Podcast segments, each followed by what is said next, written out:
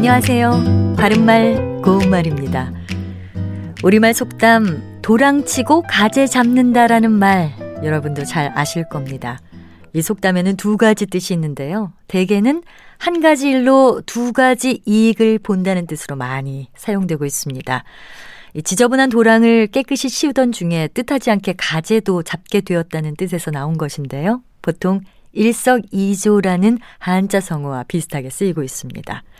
또 이 속담은 일의 순서가 바뀌었기 때문에 애쓴 보람이 나타나지 않음을 비유적으로 이르기도 합니다. 도랑을 치우고 나면 지늘게 숨어 있던 가재도 없어지게 되니까 그 후에 가재를 잡는다는 뜻에서 나온 겁니다.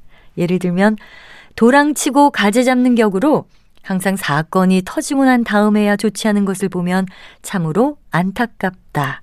이렇게 말할 수 있습니다. 이 속담에 나오는 도랑은 매우 좁고 작은 개울을 뜻하는 우리 고유어 표현이고요.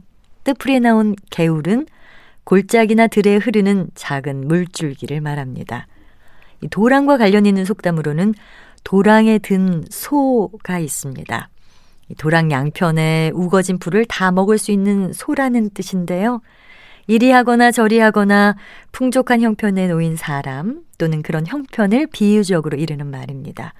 이와 같은 뜻을 가진 속담으로는 개천에 든 소, 두렁에 든 소, 이런 것들도 있습니다.